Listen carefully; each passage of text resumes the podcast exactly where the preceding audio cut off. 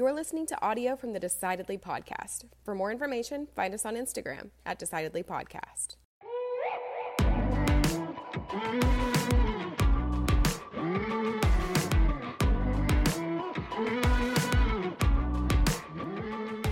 I used to always, whenever I was little, for some reason, I used to think that you would be a good governor.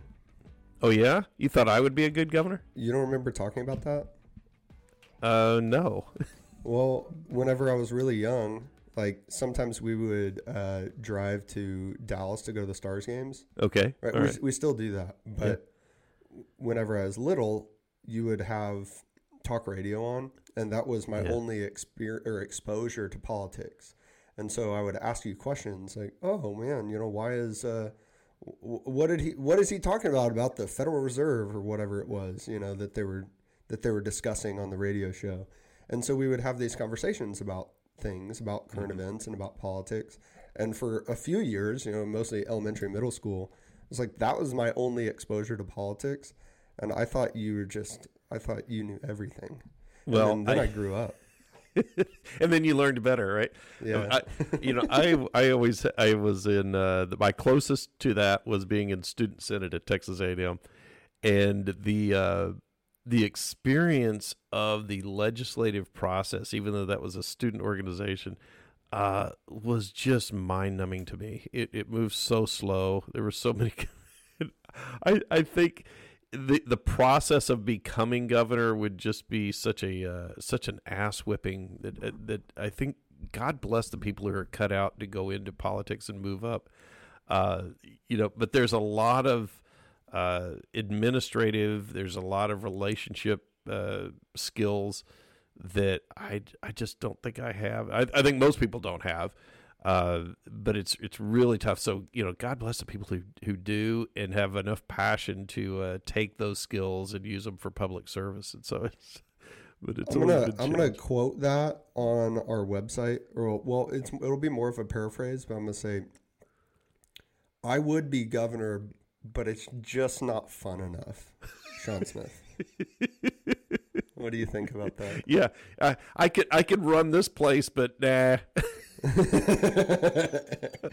nah, you got other things to do.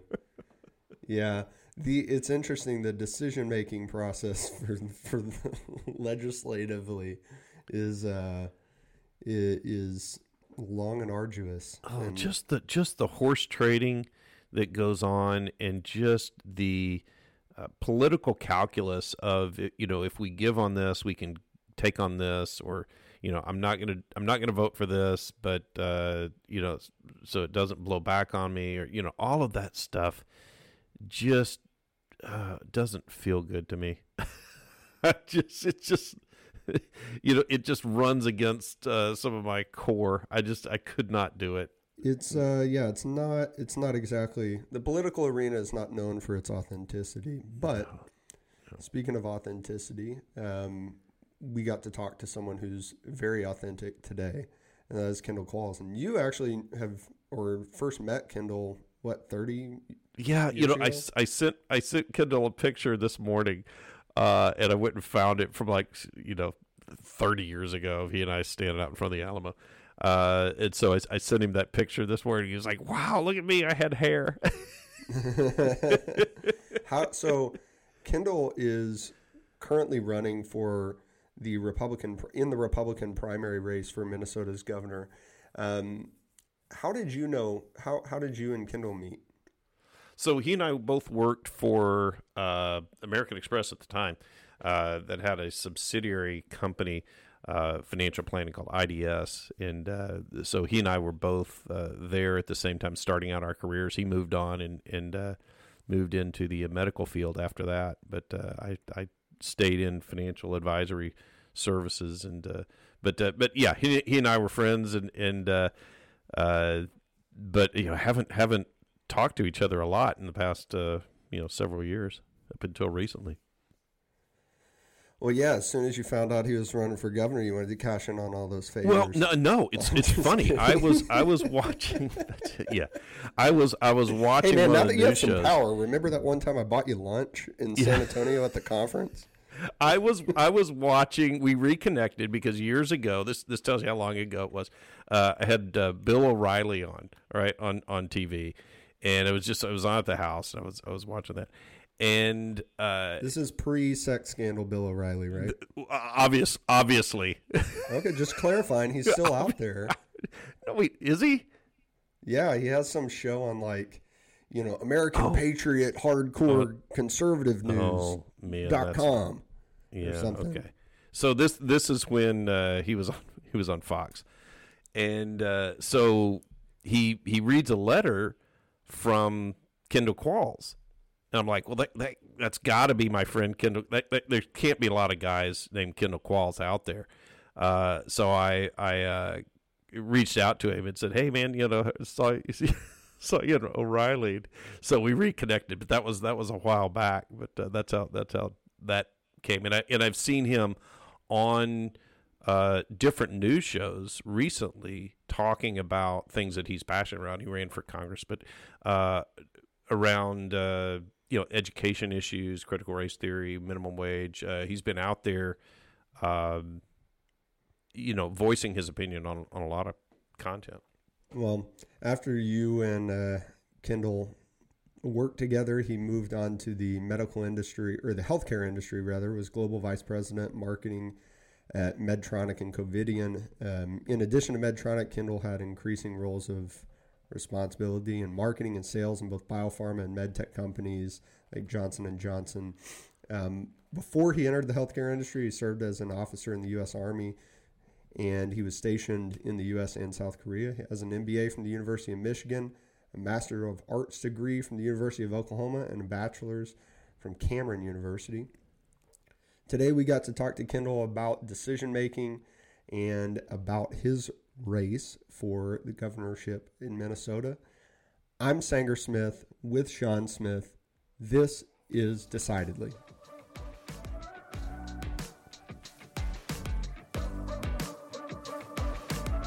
So, how did you move into to politics? I mean, that's a big jump, move, running for uh, for governor of Minnesota. Yeah, a- you know- you know so what? How did you move from where you were into that? What's amazing, God- plans plans for you. You don't even know it when it's even like He's orchestrating it 30 years, you know, previously. Obviously, you know, my my, my experience marketing and sales and in, the business community in the healthcare industry. Well, I, I left Medtronic, went to a startup um, in healthcare here in Minnesota, and we had got the startup into the pilot phase with a major insurance company and another healthcare plan, and it was kind of work, working its way through the pilot and and Ilhan Omar's district is right next to mine. And you know, you- as you know, I served in the military. My my father served, and the things that she was saying just, it, it, for, first of all, it was dangerous. But when she compared ISIS and Al Qaeda to, to uh, the U.S. Army, I said, you know what? Uh, someone's got to do something. I, I don't see leaders stepping up to the plate and I felt obligated, to be honest with you, to uh, to do something. So um, I contacted the local G, uh, GOP. Said I'll speak for you anywhere in the state if you want, and I eventually spoke one of the leaders of the House, and he, he invited me to uh, to be a candidate, and I accepted. So you've got to be a really good speaker, I would imagine, to go from "Hey, I'm just some guy" to uh, "Hey, would you like to run?" Well, you know, it's, it's interesting. So, over the course of my career, um, I've been on the stage all the time in front of the sales organization, the marketing organization, corporate Sure. leaders, you know, the presidents and uh, of, of uh, major companies, and it's prepared me to do this. So it's it's really kind of secondhand, and um, I've and it's been I've gotten people to say, you know what, you've missed your calling, and to the point where I am now, it's it's really secondhand for me. How did you go through to decide to run for governor? Not not why did you run for governor? What caused you to Sure, run for governor? sure. So it's two pronged. Number one, so Sean, when you and I met, I had just uh, gotten out of the army and worked, earned uh, two master's degree, but you didn't know my background. So I came from literally nothing. My um, my parents divorced when my dad came back from the Vietnam War. I um, we we moved from Fort Campbell, Kentucky, to Harlem, New York, in the late 1960s, early 70s. It was the epicenter for gangs, drugs, violence, and everything else. I was there from first grade to fifth grade. and I saw how deprived, you know, mankind can be in that in the inner cities.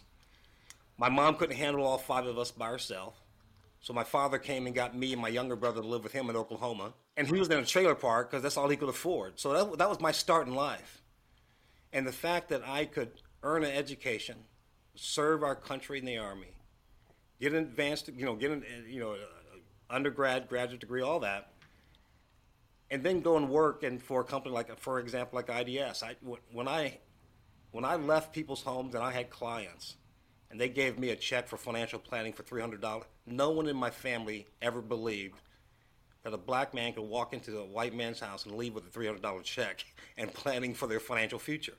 That didn't even come into their mindset. So what, what I've learned over the course of this 30 years is that how great this country is and how the people of this country are good-hearted people and that the narratives that we hear often are our lies. And I felt obligated to step forward and represent the country for what it is based on, on all the people that helped me in my, my personal and my professional career. It, it was a leadership decision of a patriot that loves his country. And it, it sounds hokey, sounds kind of Boy Scoutish, but you know, this country was saved, but not by career politicians, by Harvard, Princeton, Yale lawyers. It was saved by regular Americans that love the country. Yeah, making a decision to live up to to kind of answer the call of leadership, I think is is really hard. Right? There's a it's oftentimes really unrewarding and being a politician seems like the least rewarding version of leadership that you could possibly receive as far as public image um, as far as the getting people to say thank you most leaders don't get told thank you ever uh, politicians rarely get told thank you um, some people would argue they rarely the deserve opposite. it, but that's okay. so I, I would imagine that making that decision what was really, really uh, had to be very thoughtful. Well, it was. So the other half of this is the, my Christian faith. So it's funny. I, I, became a Christian when I was 27 years old in Dallas when I was uh, we're, we're there working with you guys, and someone had invited me to church. I didn't want to go because many of the churches that I grew up in was you know it was ceremonial more than anything, ceremonial and social but it was uh, Oak Cliff Bible Fellowship. Tony Evans was the pastor, and it oh, literally yeah. changed literally changed my life. So it was a, our faith decision as well. If, if um, this was a God led decision for me, me and my wife, and so it was the one of those other things too. Is like walk in obedience. And for those that are the Christians, they understand it. For those that don't, they'll think it's pretty a wacky decision. But you you know when you walk in obedience and you do those things, it's not it's going to come with hard knocks. So it's something I'm used to. So your candidacy seems to be centered around um, several several different key positions, and, and and I don't attempt to reduce your candidacy only to these positions, but I, I, I see kind of a theme, right? You're you have some strong opinions on minimum wage. Uh, you have some strong opinions on critical race theory, and those are obviously more more so with critical race theory those are very hot topics now. And it seems to me that both of them stem from a way that we as individuals make decisions right? We make decisions as individuals in how we accept critical race theory as far as like how we view the world from the very beginning. From how what is our worldview? How are we going to decide to operate within this world? What's your advice to americans or, or minnesotans on how to defeat bad decision making with respect to those policy positions that you've taken a hard stance on. Sure. So, so these the, actually your show is a really good one because oftentimes people make decisions unconsciously. They don't they don't even realize how many decisions they're making that affect their choices right. in life. And, they, and whether they're even if they're unconsciously not making a decision, they're just going with the flow of their neighbors, their friends, and and that type of thing, which I've been swimming upstream my entire life, so this has kind of come natural to me.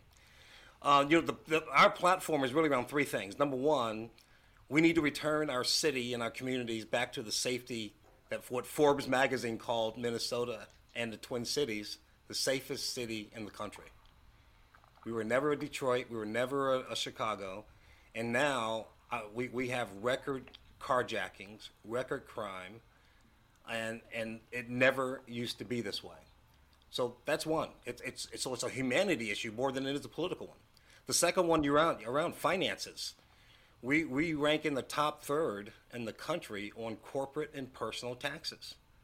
Last year we had a record number of Minnesotans leave the state, and it's not just because of the crime. It was because of financial reasons. Now my political opponents will say, well, baby boomers are getting, you know, it's the peak of the baby boomers and they're retiring and they're leaving.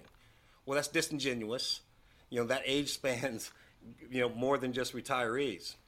And then the third one really is around to your point about critical race theory and education. Uh, we used the even if you did not come from a family of means, you had a pathway in this country if you had a solid education and that's being altered. E- even in uh, some of our best schools, our, our test scores, standardized test scores, are stagnant or declining in our state. So, if anything, all three of those things are more things that are bread and butter, what Minnesotans care about, not just Republicans and Democrats. What do you think is going to be the hardest decision you're going to be faced with? Well, you know, my, my values are pretty locked and set. Um, you know, again, this is less to do with politics. I, it, if it when it comes to um, making a decision on, it was, like for for example, we we just had a shooting here, police shooting, uh, just this week, just a few days ago. They had a no knock warrant. They, the uh, the police went in, and they were, they woke up a guy that was sleeping on a couch, and he had a gun in his hand. It wasn't po- it wasn't pointed toward them yet, but I don't know if you need to wait for it to be pointed toward you, but the, he wasn't the subject of the warrant. He was in the wrong place at the wrong time. And again, we don't know this guy's background. Those type of situations where you have to, you have to say, you know what, it's you can't fault the police for the shooting. You don't you don't want to wait until he turns the gun on someone and then shoots and then you can fire back. By that by that time, you have someone that's that's killed on both sides and it's it's one of these situations. What, what do you, what do we tell our communities? You know what? At the end of the day, one of the things I'm big about is in the black community, we've gone from 80% two parent families to 80% fatherless homes in my lifetime. We need to start having a conversation in the community because we're not socializing our kids to the norms of society, the rules of society and they're getting the brunt of it. The kids are getting the brunt of it in schools and in our society and these confrontations with police. Those are going to be some tough questions, some tough answers, and, and tough things that I'm going to have to face. But I think it's time. I think it's time in, in our community that we're ready for to have these kind of tough time conversations. Yeah, the police shooting issue is a really tricky one because we'll see in um, you know now with the rise of the internet and everyone's got a phone or a camera in their pocket we we can now have eyes in a lot of different scenarios or a lot of different situations that even just 10 years ago weren't accessible to the average american and the the tricky part of it is that sometimes we we're led to believe that some of these shootings are are one story and they turn out not to be and, and that happened in, in Ferguson, Missouri, where we're led to believe this cop is a, a violent murderer, and turns out it was the complete opposite. And then sometimes we see stories where it turns out maybe the cop did make a really big mistake. Like here in Fort Worth, Atatiana Jefferson was shot inside her own bedroom from a cop who broke into her went or didn't break in, but went into her backyard and wasn't even supposed to be there. So there there's there's two completely different scenarios, and I think we lump them all into into one. But it's a really tricky spot that we're asking the police officers to be to make decisions in that moment.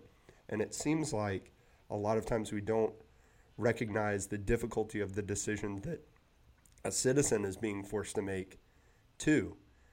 And, and I'm not super familiar with the the shooting that happened recently in your area, but do you think that that can be solved by the family structure that you're alluding to, or, or at least how much of it do you think could be solved by that? Well, there's, two scenarios. So, so the fa- family structure one, but the other one is, you know, we have to get the public to understand, even when we have these videos, is that we don't adjudicate decisions like this in the moment. we have a process that works.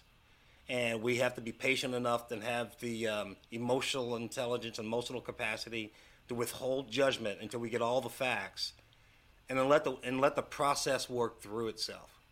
Um, it does work. Sometimes it's very slow. We want it to work faster, but our system does work, and we, and we can't adjudicate it on on a, one segment. To your point, of a video clip.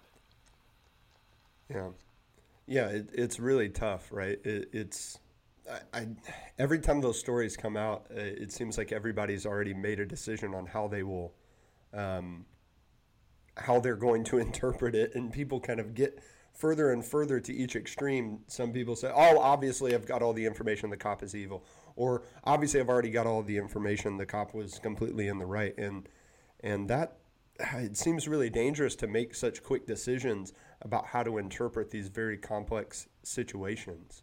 Agreed. So, so what do you do in in your position as as governor to to drive up intact family percentages in in different communities to to deal with issues like you talked about around uh, you know really cultural issues. I, I, I would say the CRT, the education, that those fall to cultural issues.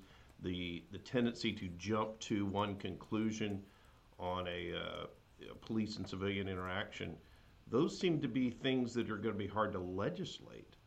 You're absolutely right, Sean. You know, th- this is something that's um, interesting. So, over the course of my career, and, and, especially starting in the military, this is what leadership influence is called. Okay, you don't need a title to have leadership influence in your culture, and and what the the office of governor allows someone to do is yes, manage things through legislature, but also leadership influence. Um, so let me give you an example. Um, there, there, we have one one president that was actually baptized in the Christian faith while he was served in office. He had a significant influence in in the, in the country almost unconsciously by just leading by example of his faith, and that was Dwight D. Eisenhower. Commanded the largest army known mankind ever in history 10 days into his first administration. At that time that he entered office, I think 50% of the population was attended church on a regular basis. When he left office, we had the very first um, national prayer breakfast, and God We Trust was put on currency on, on, on some most of all of our currency. We had the um, Pledge of Allegiance was incorporated uh, uh, under uh, under God. Yeah, yeah, Uh, it's all, all those things, and, and and after that, after you set nearly seventy percent of the country now was attending church on a regular basis. Now, were they all you know behaving in that certain way? But it, it changed influence, and without one legislation. And the, the the thing I want to focus on, especially in the black community, is that in my lifetime we've never focused on getting getting it back. This whole idea of the intact nuclear family. We had nothing during the pre-civil war, civil rights era. We had nothing, but we had faith, family, and education, and that sustained us through the worst of times. And it produced a lot of very you know, influential and, and, and successful people. And we can get that core nature back without any legislation. That's cultural decisions and rooted in faith, family, and education. One of the things we have to do, though, and we can do this legislatively, is we don't incentivize um, fatherless homes. We're financially incentivizing that and we're also de-incentivizing marriage across the board, regardless of race. Uh, we're doing this at the federal level and, and at the state. Thank you so much, Kendall. Um, I, I, really appreciate your insight, and I feel like I, I learned a new perspective today. Where can people from the state of Minnesota and from the rest of the country, where can they connect with your campaign and hear more about what you've decided to stand for? Sure. Its uh, website is KQ for Minnesota. So KQFORMN.com kqformn.com. Perfect. We'll put that in the show notes and, and make sure that all the listeners can, can find a way to connect. Um, again, thank you so much. I know we had limited time this morning, so thank you for making time on a Sunday morning for us.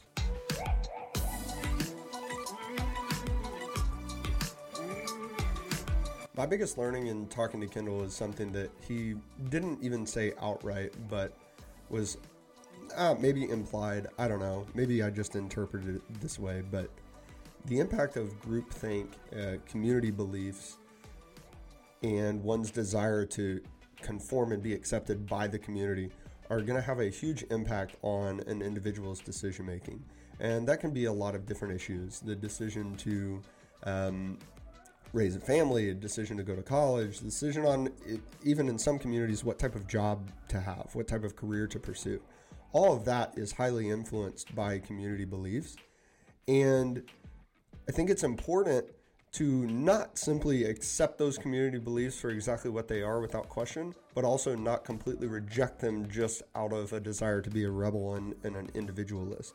So it's important to make those decisions as an individual, but understand first why the community believes this. No, I. I think you're exactly right. I, I think you know the uh, you and I have talked about that concept of Chesterton's fence, where you, you you're out in the field, you come across this fence, and you want to figure out, uh, you know, what should I do with this? And so one tendency is to just rip it out and pull it down. I don't know why this fence is here, get it out of here. But it's important to figure out well, why was it put there in the first place. And so when you talk about community standards, and he, you know, when I was asking him what was leading him to uh, run for governor, you know, he, he talked about things that were primarily cultural issues. Uh, and and so my question to him was about you know how do you legislate back in cultural issues it was around influence and i think so i, I think the task is huge and i think there's been a lot of uh, separation from historical community standards and it's it's going to be tough to get those back and so i think that's he's he's fighting a tough a tough fight to uh, to to regain some of those uh, standards uh, that that have been lost. Thanks for listening to this episode of Decidedly. I hope you learned something. I know I did. If you thought our show was five star worthy, please check us out on iTunes and give us a five star review. It really helps out a lot, helps people find our community and defeat bad decision making in their own lives. Check us out at decidedlypodcast.com and on Facebook and Instagram at Decidedly Podcast. Until next time, I'm Sanger Smith with Sean Smith. This is Decidedly.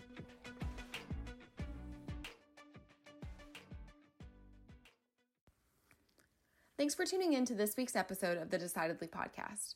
To be notified when new episodes are released, be sure to subscribe on your favorite podcast platform. And while you're there, drop us a five star review because it helps more people defeat bad decision making right alongside you. For show notes, decision making insights, more episodes, and links to resources mentioned in this episode, check us out at decidedlypodcast.com. If you'd like us to help you make a decision, leave us a message at decidedlypodcast.com slash make my decision for a chance to have your question featured in an upcoming episode. For more decision making content, check us out on Instagram or Facebook at Decidedly Podcast. As always, thanks for listening. This is Decidedly.